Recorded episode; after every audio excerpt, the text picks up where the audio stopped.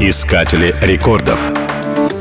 Единственным в истории спорта 18-кратным олимпийским чемпионом является Майкл Фелпс. Его прозвище «Балтиморская пуля» происходит от города, где родился американский пловец. Его биография пестрит достижениями и рекордами. Удивительно, но в плавание его привела мама, чтобы помочь побороть аутизм мальчика. Занятия в бассейне сделали Майкла другим человеком. Уже в 13 лет он побил все национальные юношеские рекорды.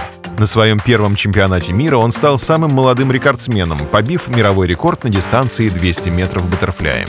Но настоящая слава нашла Фелпса после Олимпиады в Афинах. Там он заработал сразу 8 медалей, 6 золотых и 2 бронзовые. Столице Греции пловец установил 3 олимпийских и 1 мировой рекорды. И это в возрасте 19 лет.